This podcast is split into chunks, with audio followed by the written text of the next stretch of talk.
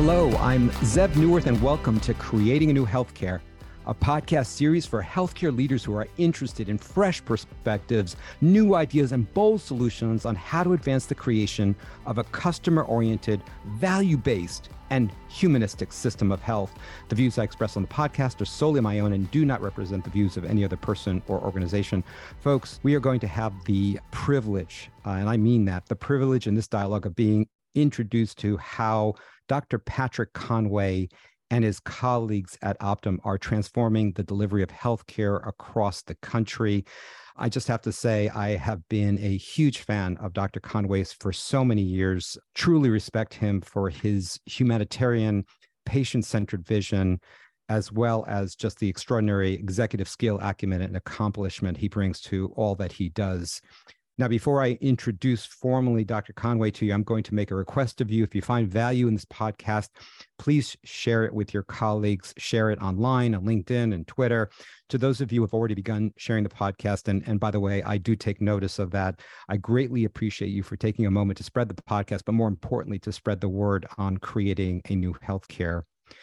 Doctor Patrick Conway currently serves as the C E O of Care Solutions at Optum, part of United Health Group, where he leads a portfolio of care continuum businesses with over thirty billion dollars in annual revenue, serving tens of millions of people across the country in acute care, post-acute care, care at home, virtual care, mental and behavioral benefits and care, complex disease health management, specialty care, and government health services. And we're going to hear all about that.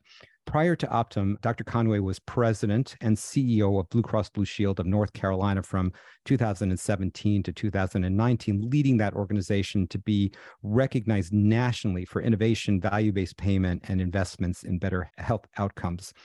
From two thousand eleven to two thousand seventeen, Doctor Conway served as Deputy Administrator for Innovation and Quality at, at the Center for Medicare and Medicaid Services, and as Director of the Center for Medicare and Medicaid Innovation. Also was the agency's Chief Medical Officer. Before joining C M S, he oversaw clinical operations and quality improvement at Cincinnati Children's Hospital. He remains a practicing pediatric hospitalist, a respected leader, innovator, and clinician. He was elected to the National Academy of Medicine in two thousand fourteen and received the President's Senior Executive Distinguished Service Award.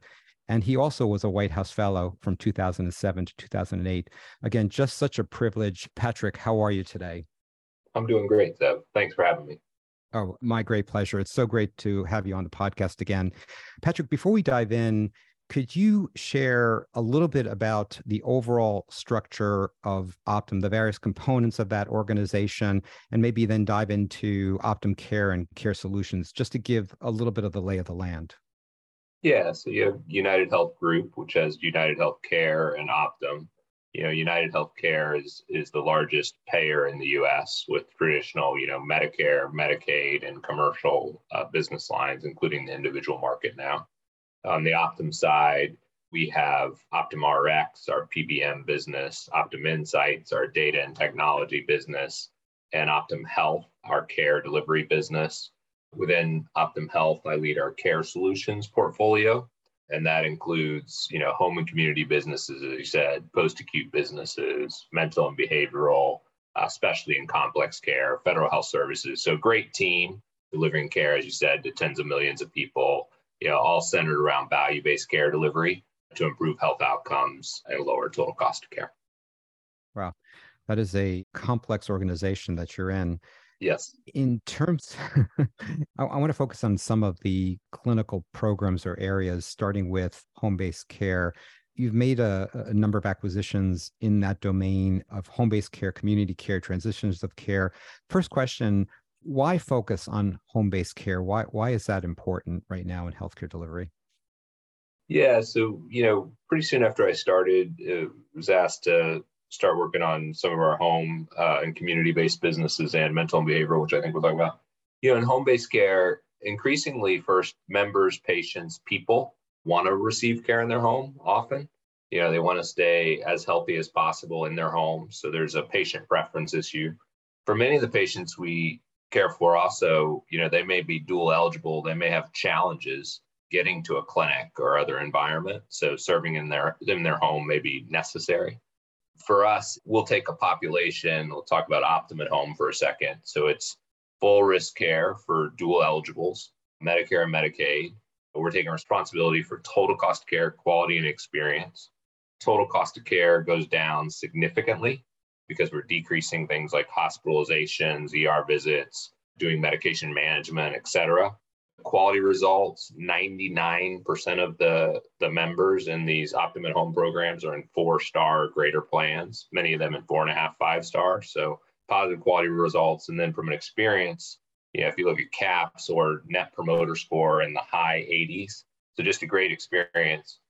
You know, Zeb, I, you know me, I like to bring in patient stories as well. So I uh, went on a visit with one of our landmark physicians, which is part of the, the broader Optum at Home portfolio. And uh, ninety-one-year-old in the home, had ten plus chronic conditions, had had mental health issues after the passing of her husband, with low income and needed home modifications to prevent falls, connections to social determinants of health, including addressing food and transportation. You know, you walk in the home and she, you know, hugs the doctor, Debbie was her first name, and says, you know, love this physician, changed my life. Had gone from being hospitalized ten plus times a year to zero.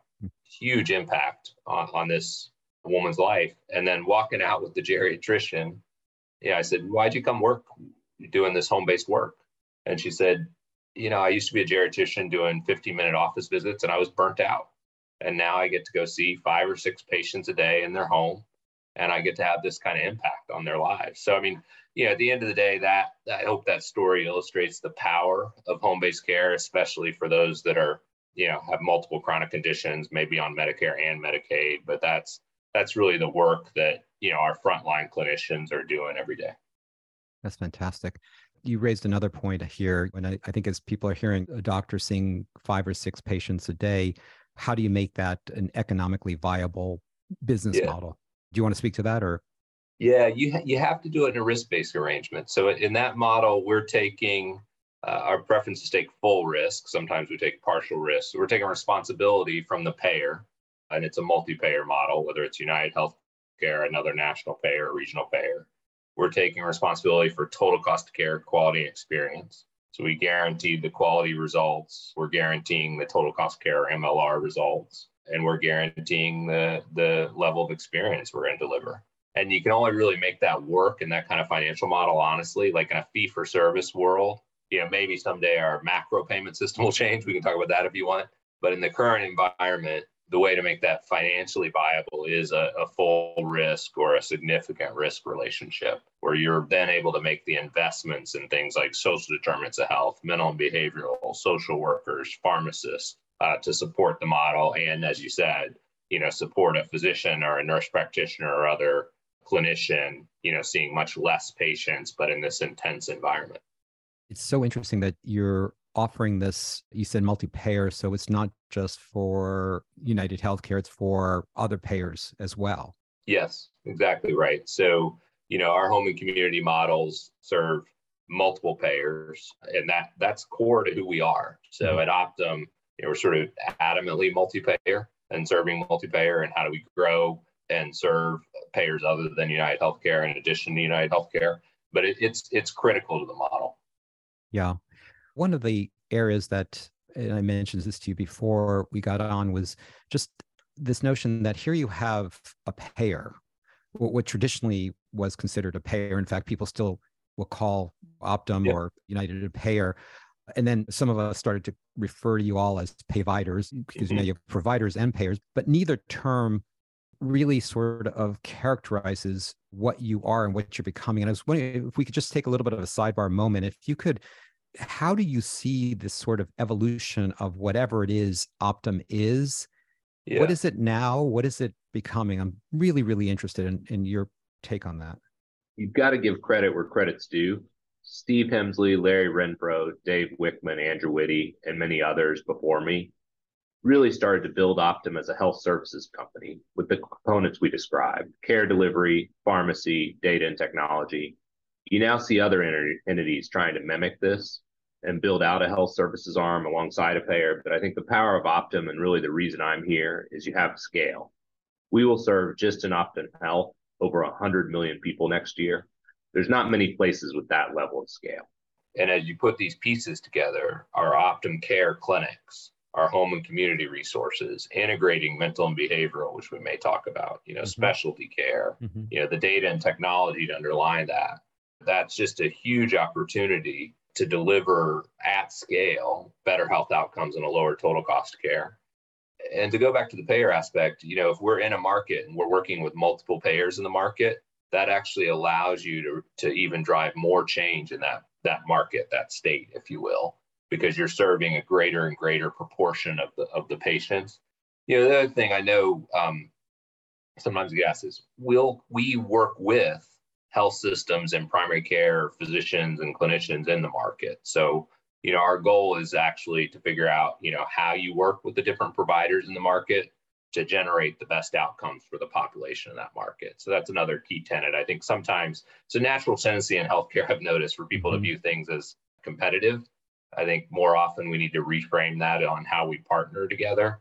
And so what I and we are trying to do at Optum is think, you know, how do we partner with health systems? How do we partner with payers? You know, how do we partner with social and community-based organizations to drive the, the better health outcomes at lower costs that we want? I really appreciate that sense of collaboration and partnering with other stakeholders in the healthcare ecosystem at the market level. My next question will definitely be on, on the issue of behavioral health, because it's so, so important. One of the things I've noticed about, if we use the term health services company, one of the things I've noticed about Optum and other large entities like Optum is the sort of ability or the approach of acquisitions. So if you, in terms of even you building up a, a home-based care strategy, or, you know, we're going to talk in a moment about a behavioral health, mental health strategy, it, it seems to me you don't try to necessarily build it all yourself. You look at who, who's out there, what's out there, and how to put the pieces together, sort of curate and, and, and aggregate and then integrate that. I wonder if you could speak to that, if that's something that that is the case, in fact. It is. So I'd say we're a combination of, of building and acquiring. And let, let me um, let me give you a couple examples. So one, in home and community, the Optum at Home, the, the full risk care for duals, we built starting in one market, as you often do, testing it, learning in one market, initially with UnitedHealthcare. And then now we've expanded to, you know, now multiple markets. The whole home and community platform is national, so in all fifty states. You had a house calls program, which was a small acquisition scaled up, you know, episodic care for people in their homes. Landmark was an acquisition that is now part of that Optum at Home, home and community model, which was, you know, full risk care in the Medicare Advantage population. So it's often a combination of, of build and acquisition as we uh, build out these care models. In mental and behavioral, we had a, a benefits business, so health insurance and mental and behavioral, Uh, which we can talk more about. Yeah. But we've added AbleTo, virtual care for mental and behavioral, Refresh, which was in-clinic care for mental and behavioral, and then ultimately bring that all into the Optum family and say, you know, how are we going to use these different resources? I often talk about Missus Jones internally. Mm-hmm. So imagine my eighty-five-year-old mother's with me right now. Uh, I won't call it Missus Conway. I usually use Missus Jones. But how do we center these set of resources, capabilities, clinicians, to serve Missus Jones, you know, an eighty-five-year-old in Medicare Advantage over time and space. So when she has physical, mental, social needs, other healthcare needs, that we're there for her. And it won't just be us, right? She's going to sometimes have to go to the hospital, or, you know, she may have a primary care clinician that's part of the Optum family. Terrific. You know, she may have a primary care clinician who's not part of the Optum family. Either way, we need to coordinate with that primary care physician, that clinician in a clinic, to make sure that we are, you know, serving Missus Jones as best as possible. So that that's how I'd share the sort of mix of buy, build, partner. Mm-hmm. And you you just raised another issue of sort of that coordination of care, which I think is so important too. And so is that, as you have these acquisitions and sort of this building and buying and putting it together, it must be very, very intentional in terms of how you look at, like you said, this individual that you've created and how you're going, you're going to make sure that the care that she receives is integrated. Do you have like teams that help you do that, or as you think through this, or how how does that work? We do. And look, I don't, like all organizations, you know, we're evolving, trying to improve all the time, including me and all of our teams. So I don't want to, you know, we certainly haven't figured this all out yet. But yeah, we will, you know, we will integrate various capabilities, assets, companies, teams, and then figure out how we utilize that service to better serve the members we serve. So NaviHealth was a big post-acute acquisition soon after I started. You then integrate that and you say, okay, how are we going to utilize this, this business that takes risk in the post-acute and we think is best in class and transitioning people from hospital, uh, nursing home if needed, to home? And how are we then going to use that across the enterprise to serve our patients, our members' needs, and do it in a multi-payer way? So that, that business today still sold, serves, you know, multiple large national payers, you know, lots of regional payers. And then how do we use that? You know, if that, that person, Missus Jones, is seen by NaviHealth at discharge, how do we coordinate with her, with the primary care clinician afterwards? If the, if that member meets criteria for home and community-based care, for more intense care in the home, how do we have that warm handoff to that team to make sure that we don't, you know, we keep track of Missus Jones and deliver the care that she needs across the care continuum? Yeah, no, this is great. I really appreciate it. Patrick, thank you for diving into the weeds there with me. I yeah. I don't usually go that deep, quite honestly, but no, it's all right. And look, we have, like I yeah. said, we're still working. I don't want to yeah. overplay this. I mean, no, you know, yeah, yeah. With all big complex systems, there's work to do. Yeah. But but that, you know, that's what makes it fun and interesting too with the teams. You know, how do we keep getting better every day and, and serving the members, the patients that we serve? Yeah, I think this is actually important. And I'm thinking maybe I do need to, to do this more often because, again, I'm thinking even my own day job, so much of this is literally that at that level. How do you, you have all these powerful assets and tools and amazingly brilliant people and programs, but but making them integrated and seamless for that patient, that's really, it's, you know, it's where the rubber hits the road. So I do appreciate us diving into that depth. But I do want to kind of pull back and ask you, you, you did mention behavioral health. It is such a big issue in our country, and it is so underserved, and it's just continuing to get worse and worse. And so interested to hear, you've mentioned it in our in our correspondence, you've mentioned it here a number of times. What are you all doing in that zone? Yeah, and I, uh, look, I'll try to not be too long-winded because it's a deep passion of mine for a long time. Look, first, I've experienced the mental and behavioral health system as a person, as an immediate family member, as a practicing physician. And, um, it, you know, I think it's it's fundamentally broken in this country. Mm. I mean, we're in crisis. Mm. There are people every single day that need care desperately. And, you know, our job should be, how do we get them access to evidence-based, high-quality care as fast as possible? And we integrate that care, mental health care, with, with physical care. Let me tell you a, a, a clinical story to just bring it home, and, and this story makes me deeply sad. I still work in the weekend on the hospital on weekends. Almost every weekend, I have children and adolescents that are hospitalized with mental and behavioral health issues because the outpatient system failed them. You know, had a fourteen-year-old adolescent who tried to call over one hundred outpatient providers because she knew she was severely depressed. Uh, ended up going to the top floor of her building, which was luckily only three floors tall. Jumped off, fractured both of her legs, which we have now fixed. And we're still working on getting her outpatient behavioral health care. That is horrible. It's horrible for the system. It's horrible for the individual. It's horrible for the family. Like, we have to do better, which is why I shared the story. So, and this person had no relationship to any of my businesses. It, you know, it just happened to be a family that I took care of clinically. Mm-hmm. So what are we doing? In Optum Behavioral Health, our benefits business, we insure over forty million Americans.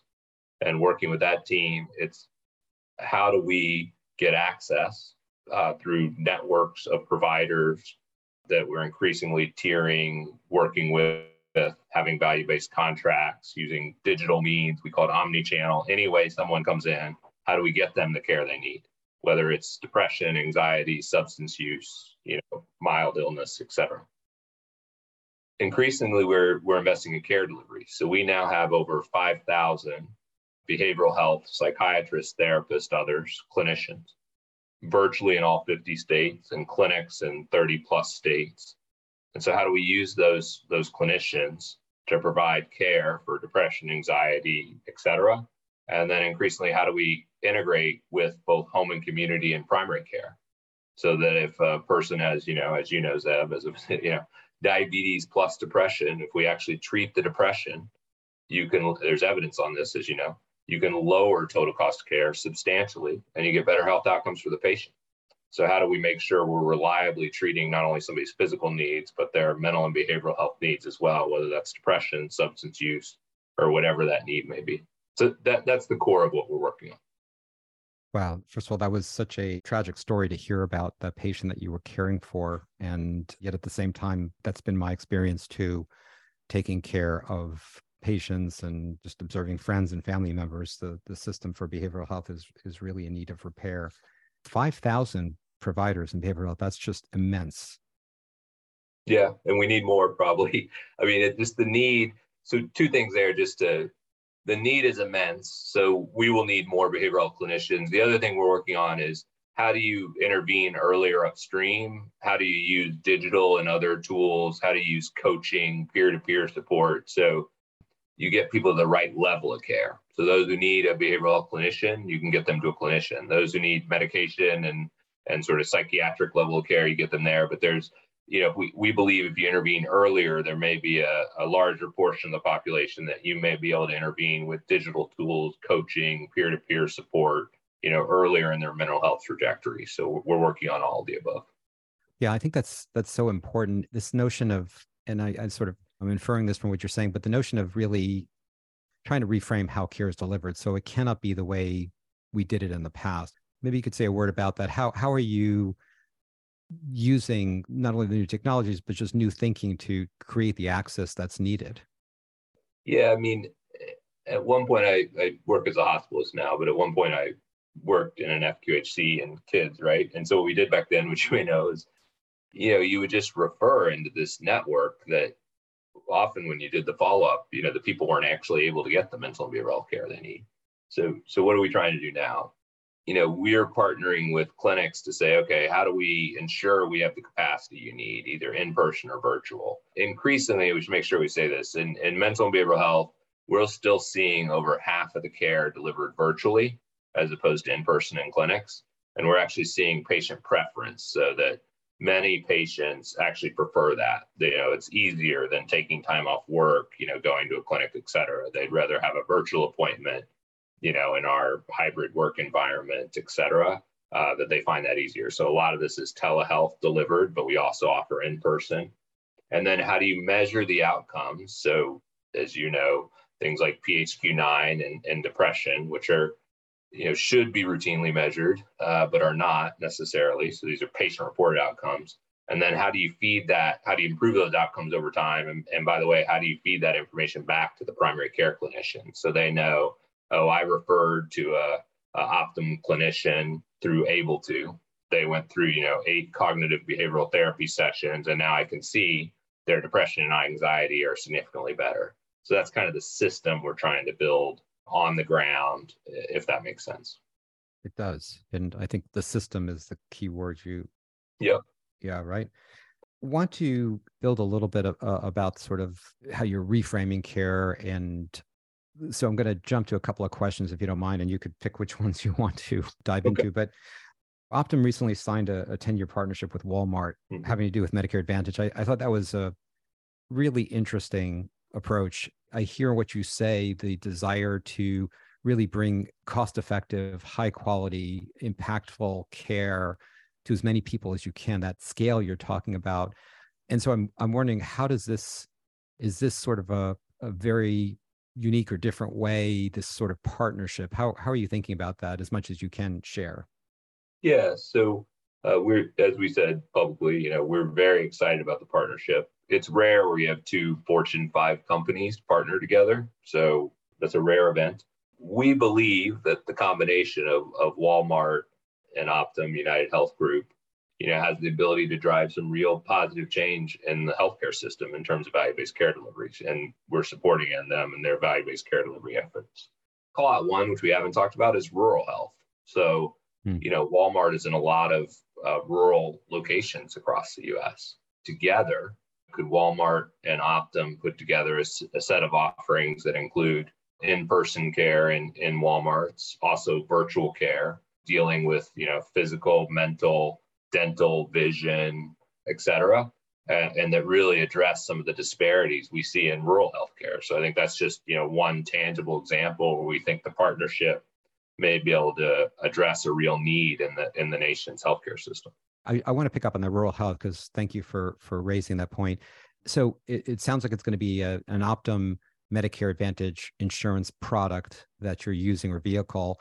And then you're also working with, from a clinical, operational provider perspective, you're working with Walmart as the clinician, as the clinical model, but you're also using some of your support services to help yep. the clinic in terms of managing care. So is that coming close to the picture? Or? Yeah, you, you know, you've got it. You know, they've got a, a set of Walmart health clinics today, and we're supporting value-based care delivery from, you know, risk-based ca- contracting to data and technology, et cetera. So as we said in the announcement, you know, supporting their value-based care delivery. We also, as you noted, announced in one state, uh, Medicare Advantage plan with Walmart. And so a lot of this is, we're early. You saw the announcement. I think you characterized the announcement correctly. And I think the, the, you know, the exciting question going forward is, you know, what else could we do together? And I think rural health is one real tangible example of that potential. It really is. I just came across something like this, but I, my understanding is that out of the ten thousand or so Walmart centers, something around forty percent of them are in these medically underserved areas. That's really a huge potential for creating an option for rural health that doesn't exist in the market. Yeah, and I, I believe Walmart is still the number one producer slash servicer of food in the nation. Feel free to check me on that. I'm not an expert on the grocery supply chain, but they are a major supplier of food. Think about the connection between, as you know, food and health. So mm-hmm. how could we work together in rural areas to connect not only just clinical care, but social determinants of health, including, you know, healthy foods, et cetera. So I just, yeah, I think a lot of opportunities to be determined, but an exciting partnership. As we're talking about, in this case, uh, with Walmart, the, the Medicare Advantage, value-based care support of their clinics, it seems to me, and I was I was just on a, C M S was holding a, a webinar, actually it was LAN. Mm-hmm. We helped start the LAN. I remember it. Oh, did you really? Yeah, I was. I was actually thinking during about my time at C M M I. Oh my God, it's still going. It's still going, and it's the right work. It's the right direction. Yet, when you look across the country, still the vast majority of care is the overwhelming majority of care is still fee for service. And yep. so I hear what you're doing and what's happening at Optum. I mean, it seems to me that, in some sense, Optum has. has sort of a certain advantage in terms of really moving quicker. And it's not just Optum, it's some of the other, as you would say, sort of health service companies that have insurance arms in them. You've been in hospital systems, you've been on another payer side, now you're at Optum, which is this larger yep. entity. I mean, how do you see this? Are you experiencing that you can actually move much faster into the domain of value-based care, given where you are? What is the advantage there? Or or, or is it not really? It's yep. just that there's some other reason here. Yeah, I think, I, you know, I think we have a lot of opportunities and aligned incentives, capabilities, et cetera, that enable us to move quickly into value-based care. To take a step back, and, you, you know, we knew each other when I was in North Carolina as well. If you think about, and led Blue Cross North Carolina, mm-hmm. you know, if you think about hospitals and health systems, what I always say is for them to really move into value-based care, they're, they're going to need to truly want to do it. So cultural alignment. Not just partially test, but really move into more full risk arrangements, number one. Number two, they are going to have to have aligned payers. So at least a significant share of the payers in their market willing to, you know, have those kind of contracts. As, as you know, when I was at Blue Cross North Carolina, you know, we were willing to do that and do things like try to truly partner, share data, uh, you know, how are we going to move together into value? As, as you know, the Blue Premier, you know, went from essentially zero percent of payments in Blue Cross North Carolina into arrangements that were total cost care quality experience to over fifty percent in eighteen months. I'm, of course, no longer at Blue Cross North Carolina, but they've published the results, you know, saving over five hundred million dollars was the last press release I saw. Mm-hmm. That's significant in a state like North Carolina. So if you're a health system, you're going to need a partner. If you're a payer, a Blues plan, or a large national payer, you've got to be willing to really move and push in the value-based arena. You know, if you're Optum, we're sort of, we are part of a large organization, United Health Group, and as I said, serving multiple payers, we also have a set of capabilities, services, clinicians that I think allow us to be creative and innovative how we put those together. Um, but that's how I think about it at a macro level. And, you know, if you're a small independent primary care practice, you may need support. So many of them have partnered with various entities across the country to move to value-based care. So uh, that's how I think about it at a, at a macro level. Is there something more, or if you were talking to a group, and I'm sure you have spoken to groups of hospital-based healthcare system leaders, C E Os, and if the topic was, the question is, how do we do this? How do we do this faster? How do we move on it faster? Because I, I mean, I think we're across the country, we're just seeing, I'm not going to say it's stalled, but it's it's moving pretty darn slowly. Yeah. What would be the one, two, three things you would say that have to be in place or that we could work on? I mean, may, maybe it is some unique yeah. or new or different sort of partnership or collaboration that doesn't even exist today. Or I'm curious what you would think about that and what you would say to them. Yeah, so I'd say a couple of things. I think one is, I mean, I do think you have to be willing to take on some level of risk. And I don't mean just financial risk, although it's financial risk, but it's also, you know, cultural risk, leadership risk. You know, you're going to sort of lead through this journey. So the health systems I've seen be more successful, they have a leader or a team of leaders that are very clear about the North Star and push through, because there will be bumpy roads, if you will, as you move from fee-for-service to real value. That's one. Two, partnerships. And, you know, just to make sure I say this, Optum works with almost nine out of ten health systems in the country in some form or fashion. In some, we have very deep partnerships. So, you know, S S M, John Muir, a number across the country where we have very deep partnerships. So partnerships, whether it's with Optum or someone else, are certainly a possibility. Three, like we talked about, and this varies by market. I mean, it varies. You know, you do need some set of your payers that are really willing to partner. You know, I've met with some health systems and that say, you know, in my market, that's really, that's not how my payers are working. I mean, that's tough. That's a difficult situation to be in, because it's, yeah, you know, if the payer is not willing to move with you in the, the hospital health system, you, you may get, unfortunately, left with sort of an argument over fee-for-service rates, which I don't think is very helpful to any party. You do need a sort of willing set of payers if you're a hospital or health system. Yeah, no, that's really helpful. And I was just, it's funny, you mentioned the Optum collaboration or partnership with S S M. I was just looking at something about that again. Is, is there a lesson in that to be learned? Is that something that could be emulated in by other yeah. healthcare systems? I try, I try not to be too much of a salesperson, but at the risk, I do. I mean, you know, I, I work at Optum, so I'm not unbiased. I was just, I was at S S M not too long ago with, with some of their leaders. Look, I, I think it could be emulated. I think the question for any organization is, you know, by working together, can we go faster? So obviously in the partnerships we've announced, we think it'll be faster, better for all parties. You know, we determine what are they doing, what are we doing, et cetera. And then we have a governance structure, if you will, over that, uh, both at senior levels and more on the ground levels to execute on the partnership on behalf of the members, the patients, the people we serve. So, yeah, I think I think in health systems, you're going to see more partnerships broadly, including with, you know, Optum and others. Then I think that's a good thing, because it brings, you know, technology, innovation, change into the health system environment. And, you know, we partnered when I was in Blue Cross North Carolina. It's also a way to Uh, drive change sometimes when you you may be, how do I accelerate? And in partnership may be the right answer to drive the change faster for your system. Yeah, yeah. I think what you said a moment ago in terms of you, you're seeing that in the future, there could be more partnerships. I do think that's almost kind of a an answer through some of the competition, if you will, where I was kind of thinking and going with this is a moment ago, we were talking about Optum and Walmart, and And this is no secret. I mean, I think for years we've been looking across the country. Everyone's looking at, at the Amazon and, and C V S and Optum and Walmart and Walgreens and and wondering, is this the new healthcare, right? These are large organizations with lots of resources, national scale, making acquisitions. Where does that leave provider groups and hospital systems? And A, I, I'm curious as to what you think the next three, five, seven years will look like in that regard, in terms of the competitive landscape. And I think you, in some sense, offered a a little bit of a wormhole through that, sort of a, a way to get through that might be actually be through new collaborations and partnerships that yeah. haven't been in the way. Yeah. Yeah, I think you nailed it. So I'll be brief. Like, you know, do we have disruption coming to healthcare? Uh, of course we do. We could debate the pace.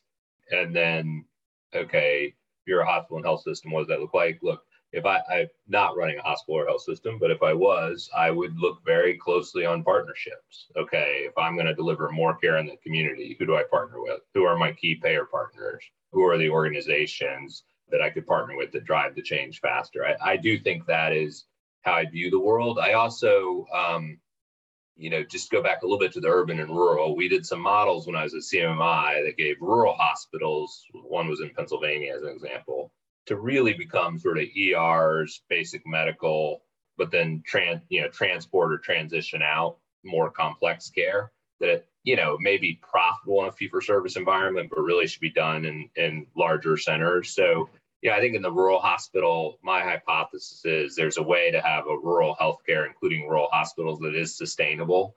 But I think we'll have to sort of migrate uh, the care model, if you will, to really be population-based, community-based care in the community by the hospital, as opposed to, you know, four joint interventions or five cardiac surgeries, because those happen to be profitable. So I think there's a way to shift rural healthcare in a way that's actually positive and population health-based. Yeah. And boy, again, you just really, I think, hit the nail on the head here with that, that notion of, I think, just naming, again, the fee-for-service, high-margin procedures. This is the way, particularly with commercial payment, this is the way hospital-based healthcare systems are making their revenue and margin, which uh, these days is razor, razor thin. Very, very hard to make that transition. You have to run the business. You cannot allow it to go under. And so when I was in Boston, we... We were talking at the time, we were actually with Blue Cross Blue Shield of Boston, and the, the proposition was sort of an investment by the payer in the future of healthcare. And so to make that transition easier, yep. and I I think the people in healthcare really believe the people, the leaders in healthcare are just brilliant and, and amazing at their jobs and want to do the right thing. The question is, I think we need a bridge. And I'm just wondering how... What, what thoughts yeah. you've, I'm sure you've thought about this. No, I have.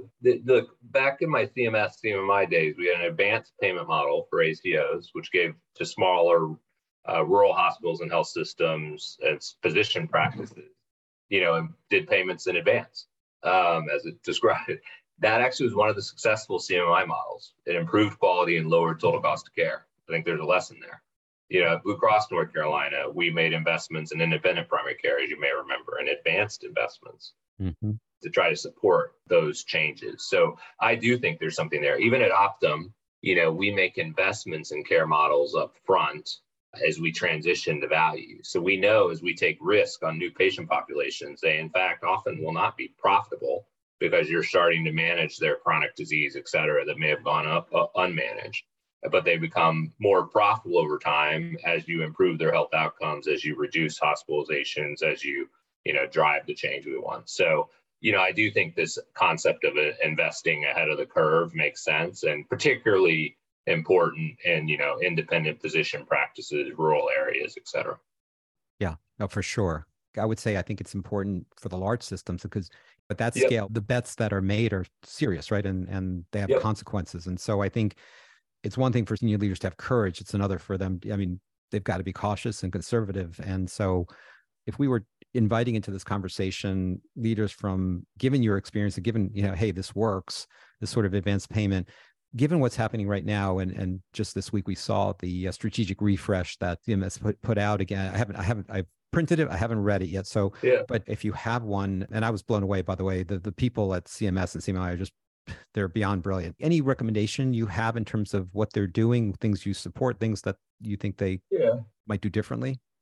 Yeah, I mean, uh, talked to you know, Liz Fowler, sent it to me. So I read it quickly, I'll admit, not in great depth. And I think you've now had five C M M I directors. Interestingly, data, uh, random fact, two Democratic appointment, two Republican. I was actually not political. Uh, I was the only one who was not political uh, of the five. And I think it's truly bipartisan. Great people, as you said. You know, as we think about the next iteration, I think we are, you had a beginning phase that was, you know, can we get started? Where we had zero percent of payment in these alternative payment models and, you know, went to greater than thirty percent, more than two hundred billion dollars, over two hundred thousand signed provider agreements over a four-year period, actually ahead of schedule. You know, then after our time, you sort of moved to more two-sided risk, evolved the models. I think with Liz Fowler and the team now, it's they're building equity into all the models. I think that's terrific. They're parsing out, you know, which models can we scale up and really focus on. I think terrific. I think the push, they also put out this sort of specialty focused model, including the idea of at some point in the future having mandatory episode-based payment models. I think how we address specialty care and how we, in targeted ways, use mandatory models. Uh, and I think episode-based payment is, is one of the examples that is a good one, uh, where they could have positive effects. You know, I think overall, they're they're definitely going in the right direction. Then it gets to pace. I know I always want the world to move faster. So, you know, I'd encourage them to move faster, just always easier said than done. I've been in their seats. It's not always easy to get through clearance and various things, but what I always worry about is the people falling through the cracks, whether it's at Optum or at C M S, you know, how do we move faster so we prevent people falling through the cracks? We really incentivize the value-based care delivery system we all want. Yeah, that's a great, great point. Patrick, I, I know our time is coming to an end here. Any final comments or thoughts before I close this out? Look, one, thank you for your time. I always enjoy the discussions and learn from them. Two, I just encourage all the listeners, like the time is now. It sort of builds on the last point I made. There are people across the country today that need mental and behavioral health care, care in their home, you know, care in clinics across the country. They want a system that centers around them, that delivers those better health outcomes and, you know, terrific experience and lower total cost of care, more affordable. And so the time is now. I'd encourage your listeners to push as fast as possible, innovate, create, keep learning, keep measuring, and uh, hopefully together we can build the health, health system that's truly better for everyone. Well, my friends and colleagues, I'm going to bring this podcast to a close. I can't thank you, Patrick, enough for taking the time to be here with us today. I, I have to say, people complain about healthcare and critique healthcare. I am just so grateful that we have leaders like you in healthcare today, with your capabilities and your vision. Just, again, can't thank you enough. And as I do every episode, I, I conclude by thanking all of you out there who are doing the hard work each and every day of taking care of patients, or those of you who are supporting those who are taking care of patients. I mean, we heard some real patient stories from Patrick today. It, it is critically important work. Truly appreciate you for what you're doing. Recognize how important it is to the individuals you care for, their families, their communities, and our society as a whole. This is Zeb Newarth on Creating a New Healthcare. My friends, until next time, be safe and be well.